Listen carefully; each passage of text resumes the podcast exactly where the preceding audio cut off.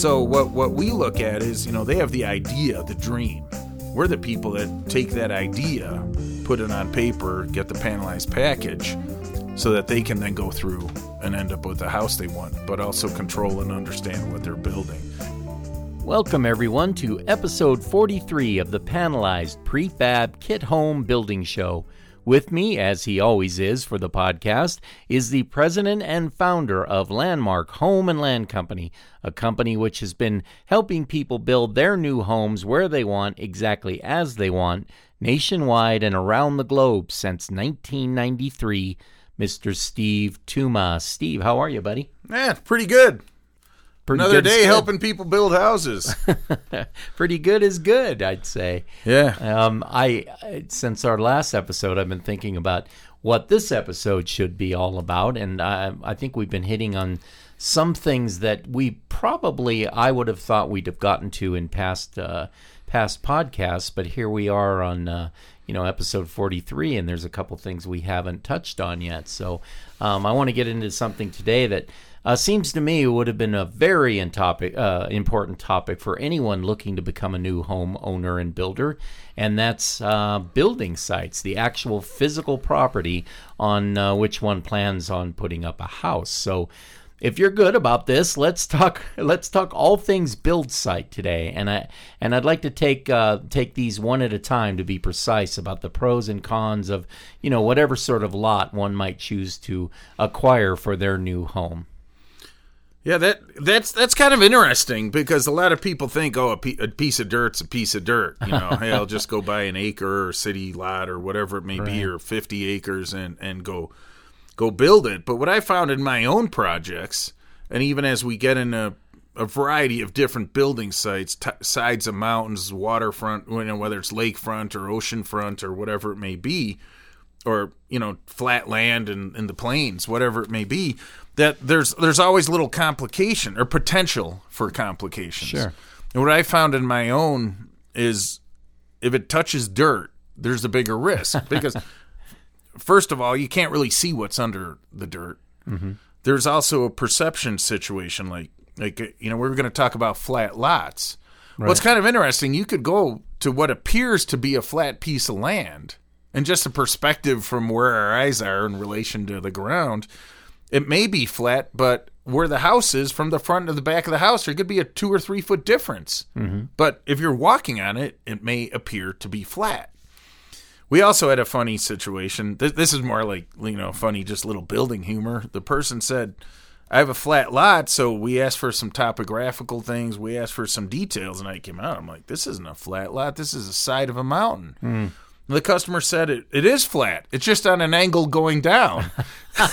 so so sometimes we, we we need to work on what what's going on mm-hmm. with, with the piece of land. So that that was once, and it, it's kind of more of just a, a funny point to you know understand what is a flat lot, what mm-hmm. is what it, what is a slope because it can be very deceiving walking out there yourself mm-hmm. to to really get what's going on. But it's it's not just the grade. Is it flat? Is it on an angle? Is it on the side of a mountain? Whatever it may be. But it's what's under the ground, especially if you're going to do things like get a well. Can you access water? Is it easy? If it's uh, municipal water, is the water connection in the front of your lot or is it half mile down the road? The same with uh, sewage systems. Can, can you connect the sewer? Can you have a septic system? So some places you well, if you're going to have a septic, you generally have someone come out do a soil boring to find out what the soil conditions are like, so that they can uh, properly design a septic. So someone could have a big piece of land and you know kind of think, hey, I could just put the septic everywhere. Well, that may or may not be the case. There might, but there might be more of an optimal place to have it, which can limit the the location of the house. So there's a lot of things going on in, the land, and we we can help them. But the big thing of how it affects the the cost is the foundation. So if you have uh, literally a flat piece of land, or as flat as a piece of land can be, you can put a slab on there, a crawl space, a basement, you know, depending what's typically done uh, for that that type of land, and and it should typically work. But then if you go to the side of a hill, there could be different geotechnical conditions, landslide conditions, Uh, but there's also opportunity, walkout basements, lookout basements, different things like that. But then some places when you get into more steep land, you got to have grading plans, drainage to make sure that you're that you can access the house, a safe driveway. Can you get into the front door? Right. You know, different things like that. But but we're experienced in that. We we can guide people on on on the way to uh to get it put together. So what's interesting is we've worked on flat land, we've heard on worked on the sides of mountains, we've worked in Well, yeah, that's why before communities. before we get too far ahead of ourselves, I actually wanted to take these sort of one at a time. I know it sounds, but just for the layman, you know, like we've we've hit upon flat lots, properties that are actually just straight level. And, Okay. You know, you say, well, one, you know, one person's flat place is another person's slope. But give us, let's start with flat lots. Let's say it's an absolutely flat lot that I were to buy to build on. Give us the lowdown on on are these usually an easier option and ge- are they generally more cost effective if it's Yes. just a solid piece of flat ground? Yes, it's just easier to work with. Mm-hmm. You know, laying laying the foundation out, excavating and installing a foundation, Mm-hmm. it's a lot easier. You know, so say say you had a a nine foot basement on a flat piece of land, Mm-hmm. and these are rough numbers for the example. You you excavate give or take eight feet down, Mm-hmm. And you put an eight foot wall all the way around it and a simpler design. It's it's easier. Mm-hmm. It's easier to do that. If you took that same house and stuck it on a side of a hill, well, the mm-hmm. back of it might have a nine foot wall. The side might have a six foot wall, a four foot wall, a two foot wall, and then the the front of it may not have a wall. It may have a a little you know frost wall or some type of a little um, wall to support the front portion of a home. So just by making things simple, uniform, consistent, it's going to be more affordable to build than if you had a foundation with a bunch of different wall heights, a diff- bunch of different footer depths, a bunch of different footer sizes. Mm-hmm. So in general, a flat lot, um, for the purpose of foundation, will will be easier to work with. That's not to scare people away from other types of lots. I would say it's just that a lot of, like you said, it's regional. If you're if you're in the Midwest, you're going to find a lot of flat lots. So, but um, you know, I, let's say I want to, I, I found a piece of property that I love. I love the the surrounding area, the views, but it's a sloped lot. Now, you said something interesting about, I thought it was interesting about opportunity. So, there must be uh, what what opportunities and advantages can there be to selecting a property that's on a slightly sloped lot that the customer uh, provides to you? Generally, the opportunities are those. It's it's a lifestyle. They want the view. It's a rustic area. You know, slope lot like that. It's generally hillside or mountainside. So there, there's something with the view. They like the view.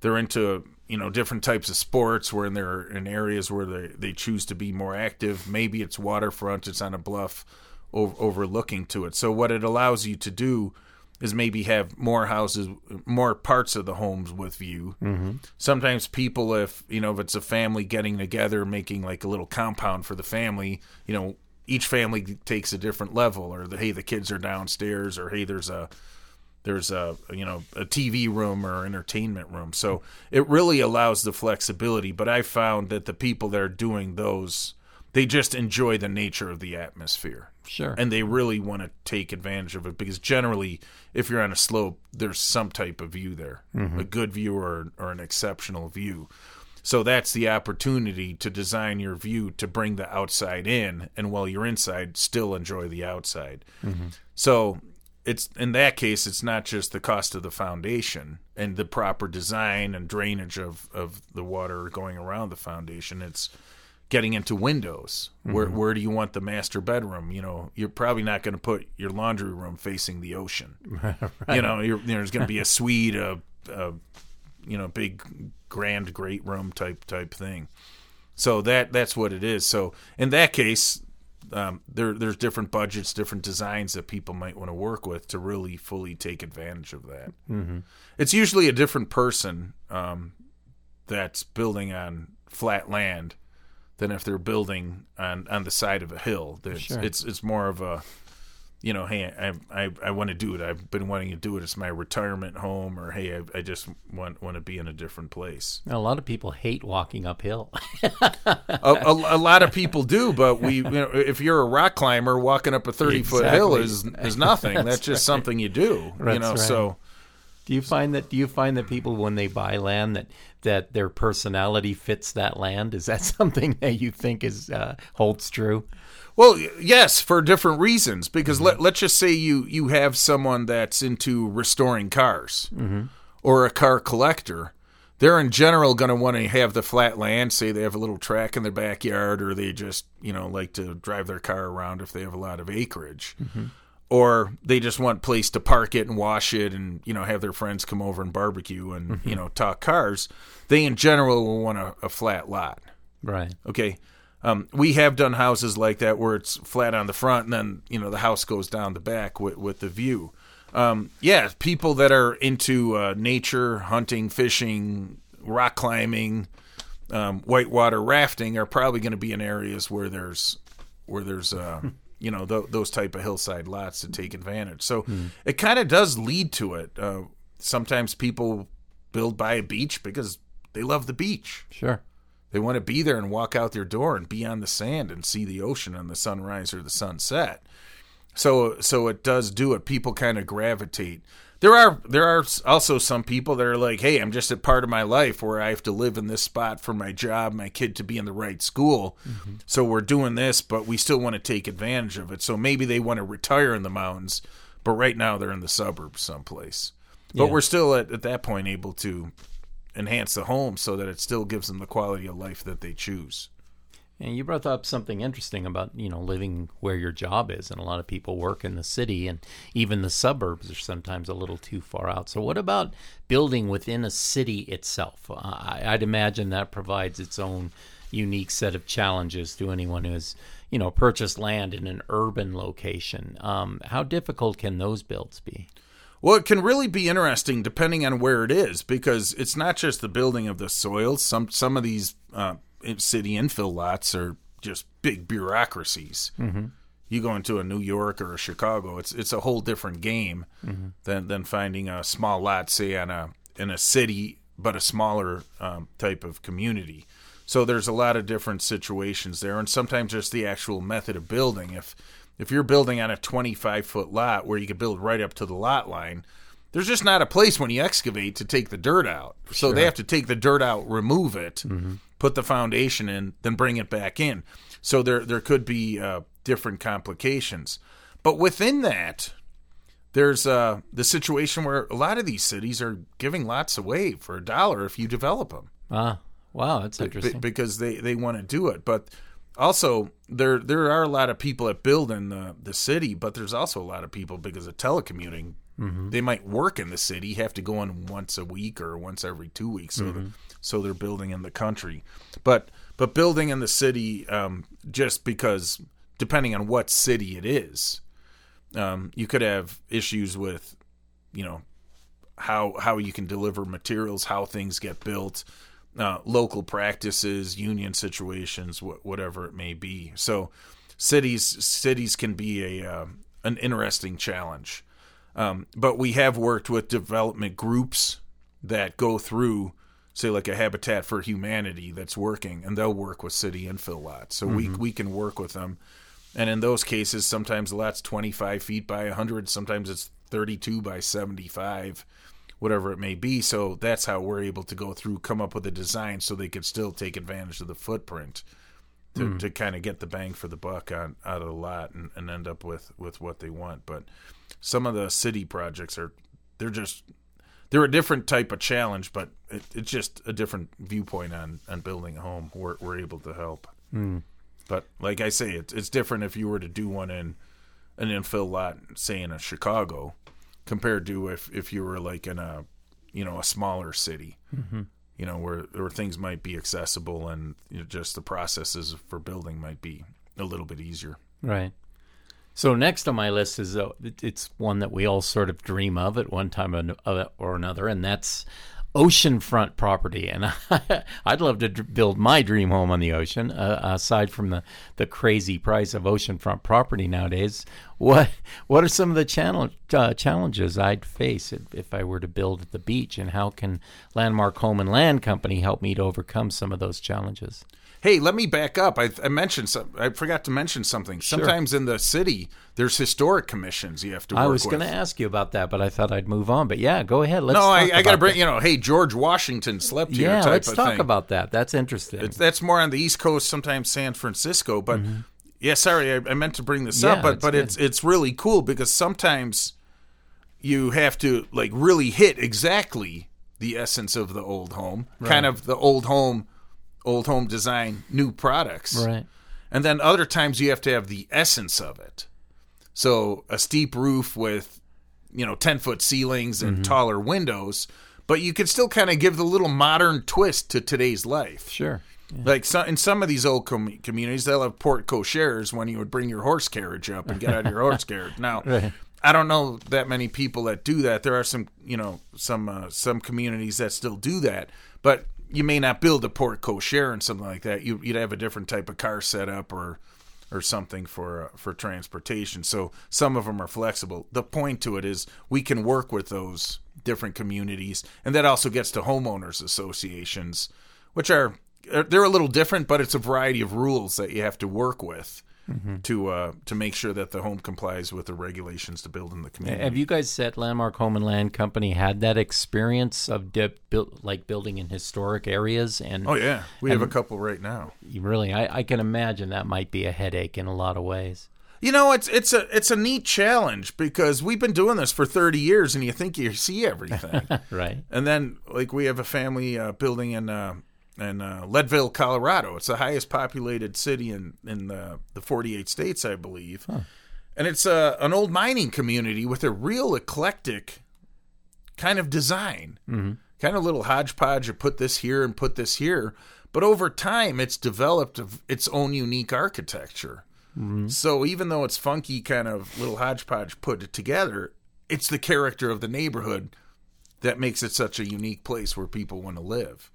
So sometimes it's like, hey, every everything's Georgian. It's kind of East Coast. Other times it's like, hey, it's a mining community. Mm-hmm. People built houses that were a little different. Right. They had a certain look. Sometimes there were miners, so there were more affordable houses. Other times it was the you know the wealthier side mm-hmm. where people had to have certain looks. And some of these communities are actually very planned to go through to make sure that the house really really blends in.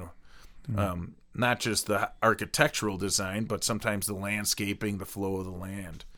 So Yeah. it's it's actually kind of fun. It's it's it's uh it's just a, a different type of challenge. But just to build something that sticks out like a sore thumb in an historic district, I can imagine that there would be rules and regulations for sure.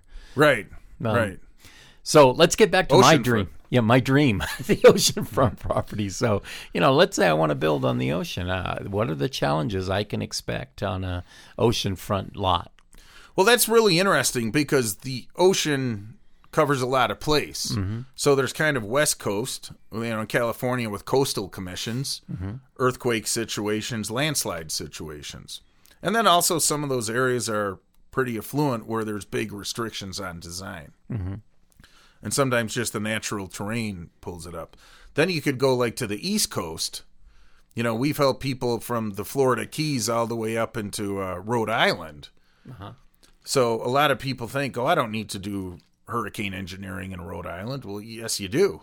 You know, so there's situations there with uh, geotechnical reports, uh, different, and you pretty much need a geotechnical report everywhere. But what a lot of people don't always realize is that you've got to work with uh, base flood elevations, like how high off the ground, off off the flood the the house has to be. Does it have to be a foot above the flood, two feet above the flood? Now, maybe by chance your ground is high enough. If it isn't, you put a house on pilings. Sure. So sometimes you end up with different situations, different types of pilings, different types of situations on uh, different types of materials. In some places, the permitting is relatively simple. You know, certain parts of Florida on the ocean are easier than other parts of Florida. Um, what What's interesting about it is it's not really consistent. There are places you could build on the ocean or very close to the ocean, and their regulations are nothing compared to the town across the street. So we always look at it as you know whether or not the building department has an opinion of how to do it. There's a way to do it because what people don't realize is if you don't put your house at the right elevation, it can really affect your uh, your insurance rates. Yeah, I would imagine. Right. And then there's a lot of different ways of interpreting how high a home has to be off the ground, mm-hmm. especially on a slope piece of land. So the neat thing about it is um, we can help anyone with it, but there's just different situations for environmental purposes, uh, seabirds, uh, hurricanes. The wind speed of hurricanes one thing, but the the surge is also another thing. Mm-hmm. The ground conditions and and where how how you attach the home to the ground. So, like in the Keys, we've done a few projects, and they basically uh, pin the the pilings to the uh, the the coral, the, the ground Oh, right, that's there. yeah. You know, other places it's it's a different type of rock. Other places they just have to bore down a certain percentage of the height of it. So there's there's kind of been different practices that that uh, that evolve in different places. But the key thing that I think people have to understand is building oceanfront, waterfront in general is going to be a different story. The ocean being what it is, a lot of communities have a lot of uh, regulations on what you can do, and sometimes there's things that aren't really there for the, you know, the structural or the wind. It's these are beautiful communities. You can't build a big monolith in front of your neighbor and block their view. Right. Yeah. So in a lot of these places, you've got to go through and kind of put the frame of a home up Sure. so that people can see how your proposed house mm-hmm. blocks someone else's view and, and they can have it. So if someone's going to go build like in Southern California on the ocean, um, expect a few years. Really? And, and a lot of work to, to get through all the, the different regulations. Yeah. Um, if you're going to go build in certain parts of Florida, it's kind of a general process of if you were building, say, something in the Midwest, you put the plans together, the building departments review, and you go through. But there's just a lot more uh, civil engineering that needs to be done to make sure the ground is right, how you access the house, where's the flood elevation, where's the current grade, where's the proposed grade going to be.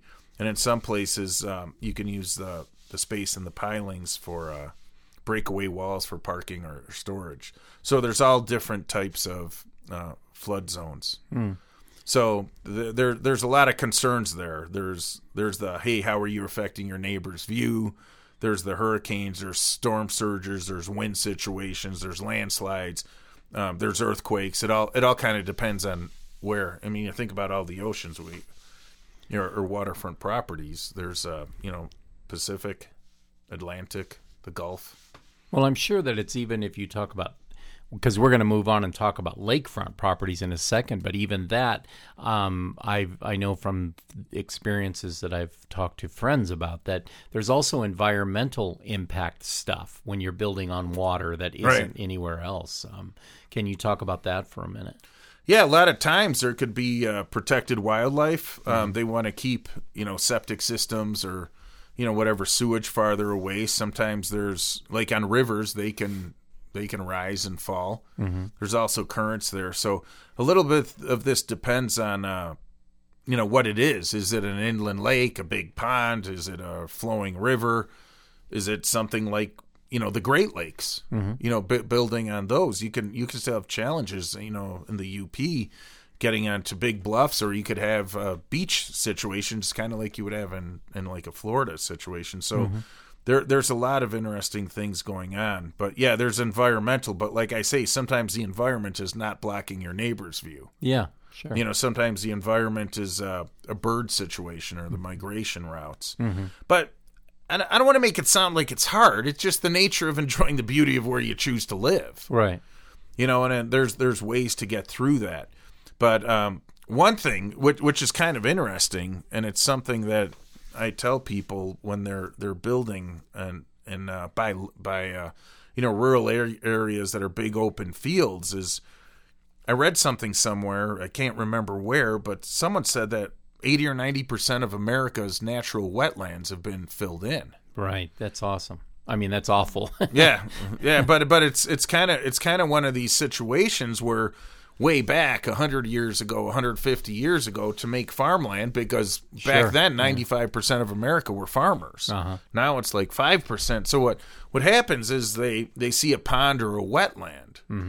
They go through, they fill it in with with soil, and suddenly they're growing beans or corn or whatever they choose to grow on it, and and and people don't realize that you could walk on that sand. Your great grandpa could have been walk, walking on that land, but someone filled it in. So even though people say, "Hey, I've owned this," you know, this has been in for a hundred years, it's always good to kind of have an understanding of water tables and geotechnical conditions to see what's there. Because although rare, people have excavated. It's more in the Midwest that it's happened, but it could theoretically happen anywhere. Mm-hmm. And they dig down four feet for their, you know, crawl space, and then they hit muck, Right.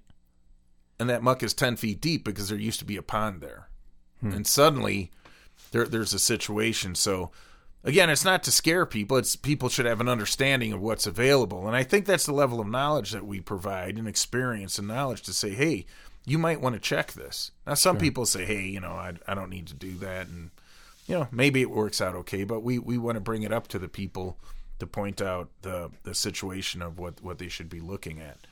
Um, as we mentioned a little earlier, there's a lot going on with land. You can't see into it to see what's going on. You don't know where your water connection is until you check with the water department. You don't know where your sewer connection is. You don't know where you can put the septic until a soil scientist comes out and does a review. Other things, uh, power. Right. You might see a power pole a block or two away, but that doesn't mean there's enough juice in it to just run a line. Right. So, Well, and we we've been talking about city areas and rural areas and lakefront properties. Usually, as you said, that that kind of falls into the mountain properties kind of thing.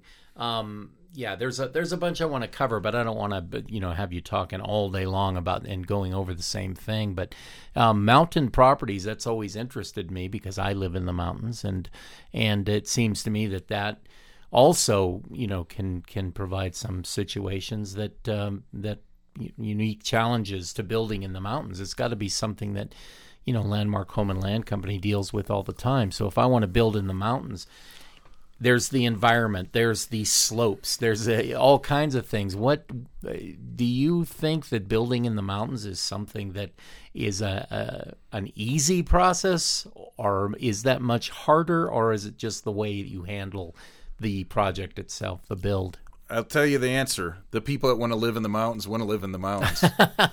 That's you know, they're they're they're kind of like, hey, I want to. I've always been a mountain person. I like skiing. I like you know hiking. I I like whatever it is.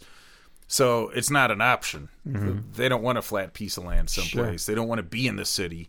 And with with uh, you know the telecommuting, people not having to go in the office, people are finding the value of nature mm-hmm. just for their own kind of sanity in a sense, their own enjoyment, and, and it's beautiful. Mm-hmm. So what it is is when when you build on the side of a, a hill, a mountain, a big hill, whatever someone may choose to call it, you basically have to do some civil engineering sure. which is basically like a surveyor civil engineer that would go out and figure out hey this is how you can properly place a house to have a reasonable and and code compliant driveway access to your front door can in some areas depending on how remote it is they might ask for a fire make sure a fire truck can get there mm-hmm. or sprinkler systems whatever it may be. So that person can go through to make sure that the, the house works. So depending upon the nature of it sometimes the pad or the footprint where or where it can be built dictates the house. Other times, someone could pick the house, and then by chance, it happens to work with them. So sometimes there's a little bit of back and forth. But I got to tell you, the mountain properties are are are amazing. Um, people just love them. The views that are there, um, what they're doing within this the the the step the the part of life that they're in. It's it's just absolutely amazing uh, what what what they can put together and the effort that they do to take advantage of of nature.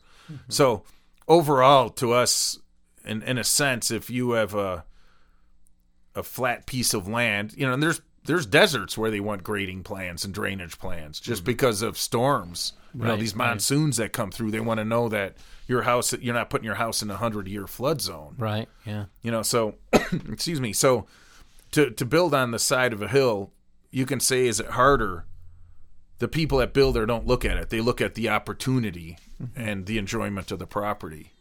That, that that's what it is. Everything I've heard you say basically just tells me, and it's telling your customers, your potential uh, customers, don't be afraid of anything. if you really want to live there, think about building there. I think that's a that's an off that's an awesome uh, uh, attitude to take for a company. Is you know, no, you don't. It doesn't sound like you you know try to discourage people from building wherever the heck the heck they want to build.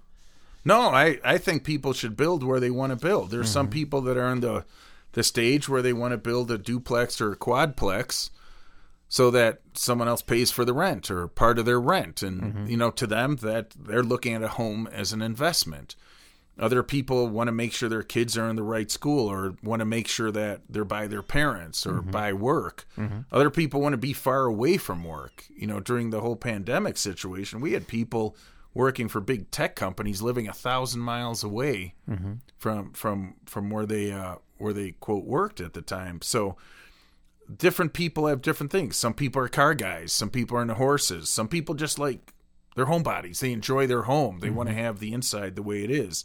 Other people are outdoorsy where they just want a box. Sure.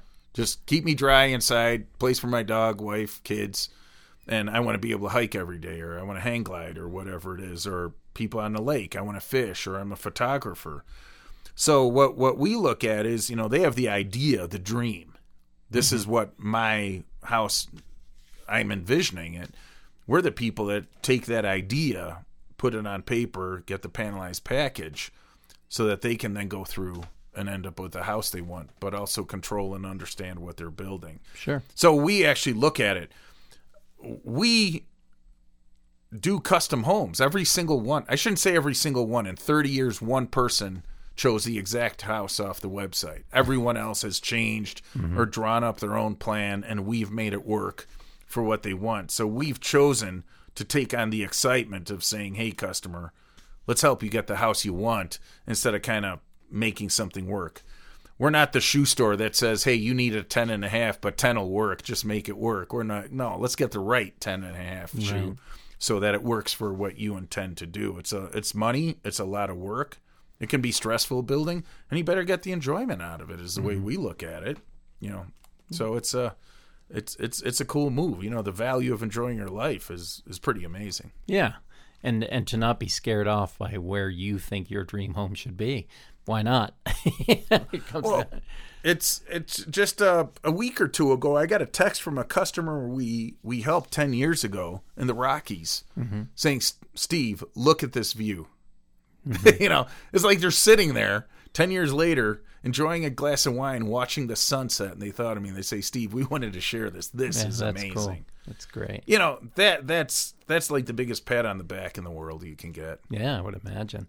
So what this this all funnels into one um, all of these scenarios. Well you know as as a builder, you're at some point you're going to come across uh, geotechnical issues. Now, first of all, I'd, I'd, like you to define for the listeners the term geotechnical, and then give us a rundown on how Landmark Home and Land Company uh, can best serve its customers regarding this area of of home building. Because I have to tell you, geotechnical is something that I'm not familiar with at all. Basically, it's the strength of the soils mm-hmm. and the makeup of the soils where your house is going. Ah, got it. So are you on granite? Are you on mud? Are you on sand? Are you on expansive clay? Mm-hmm. You know, is it a variety of it? Is it a certain soil going down a foot? Mm-hmm. Then one foot to two feet, it's something else, and two feet to three feet, it's yet another soil. You need to know that so that you can then go through and make sure that the footers and the foundations are right. Mm-hmm. Also, get in a situation is, is there water around there? Right. So the situation that I say is if if you're out hiking with someone and you're standing on a piece of granite, you're probably pretty solid. you're you're not going to sink into it. Right. But if you took those same two people and went to like a lake where you might stand at the edge of the lake and a 150 or 200 pound person might sink six inches. Right. So that, in a sense, is telling you the strength of the soil. Now, a geotechnical engineer is an educated, licensed person that understands soils. They take a boring, they test it, and say, "Hey, you know, here's what's at these different levels. These are the strengths." And then they make a recommendation to the structural engineer on the type of foundation mm-hmm. that can can be done in the area that the customer chooses to build. Right. So then our stru- our structural engineers take that geotechnical engineer's uh, recommendation and then design the proper design. We then send them the geotechnical engineer the design. They can verify it's done right and move forward, and then that gives you the best possible design. So it's it's something that people don't want to pay for because you know it might be a couple thousand dollars and you can't exactly tell your friend it's like hey steve look at this i got the coolest geotechnical report ever Right. people usually like to say check out my garage my kitchen my It's not. great s- room It's not sexy. Yeah. Geotechnical. yeah it's just it's just kind of there but the reality is is you don't want a cracked foundation Sure. Yeah. so some areas the building departments require it. Other areas they just say, "Hey, go with code minimum." So we could work with what the customer requests or the building department require. We just suggest in certain places that people get a geotechnical report. Um, a lot of people are building in areas of Texas that don't have building departments, Really. and there's expansive soils. So as things get wet, cold, Mm-hmm. hot, cold, thing the soil expands and contracts. Well, if you have a foundation on it, it's going to lift your foundation and lead to a crack. Right. That that's the same thing. You can be on you know anything by water. It's also something around mountain ranges with the erosion of mountains over time. There's different soils. Mm-hmm. So it can be weaker. And then there's some places that get even deeper into the geotechnical report. They want a geotechnical report done at the location you're building your home. But then when you excavate, they want the geotechnical engineer to come out and confirm that his test is what's actually showing up at the building site. Right. So it's kind of interesting in different parts of the country they've they've kind of demanded that you you really check and double check what you do. Other places will have a compaction report where you excavate an engineer goes out there and does a test of the soil to see if it's strong enough for the designed foundation. And one thing which is kind of misleading, someone might say, Well, my friend lives half a mile down the road. I know the soils are the same. Can't I use his report? I've seen situations where soils change in inches or feet, Oh, right. and there could be uh, different situations that can greatly affect the foundation design and therefore the cost. So, again, it's one of these do your homework up front to find out the parameters of, of what you can build. Yeah, it makes sense. Even if there isn't a, a strict um, uh, building commission or one at all, you still want to do your homework. Right. It's it's uh, uh you know a, a weak foundation is like having a weak foot. Mm. You know, Right. You know, ty- type of thing. But again, that's something that that we review with the customer uh, project by project. It can be a little, you know, one of one of these kind of little flying the ointment things of oh why do I have to do this? But what what we found is if sometimes the code minimum actually requests that you build a bigger foundation than your land requires. Uh huh. Other times, when you do a geotechnical report, you find out that your soils aren't as strong as you believe. So the foundation has to be done. You can basically build on any land. It's just a matter of how much of a challenge and the money side of it. Sure. That doesn't make sense. But it's uh it's it's it's a it's a smart thing to do.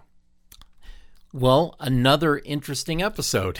I'm, I I never cease to learn things just talking to you. It's it's uh, it's great. So uh, that's going to wrap it up uh, for today. But before we let you go, Steve, as always, please let the listeners know how to find out more about uh, Landmark Home and Land Company.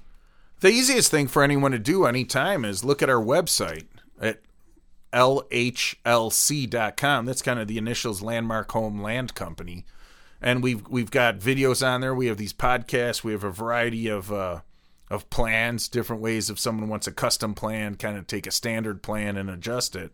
And it kind of explains what we do. So they can also put an inquiry through there. And we also have an 800 number, 800 830 9788, where they can call in and ask questions, talk to Mike. Mike will work with them on the, the details of what they want, you know, just kind of get things put together. And then at a certain point when they're ready to move forward, uh, I'll, I'll step in and, and help the customer. But one, one thing which is important is we're, we're very customer service oriented. We care about our customers' projects.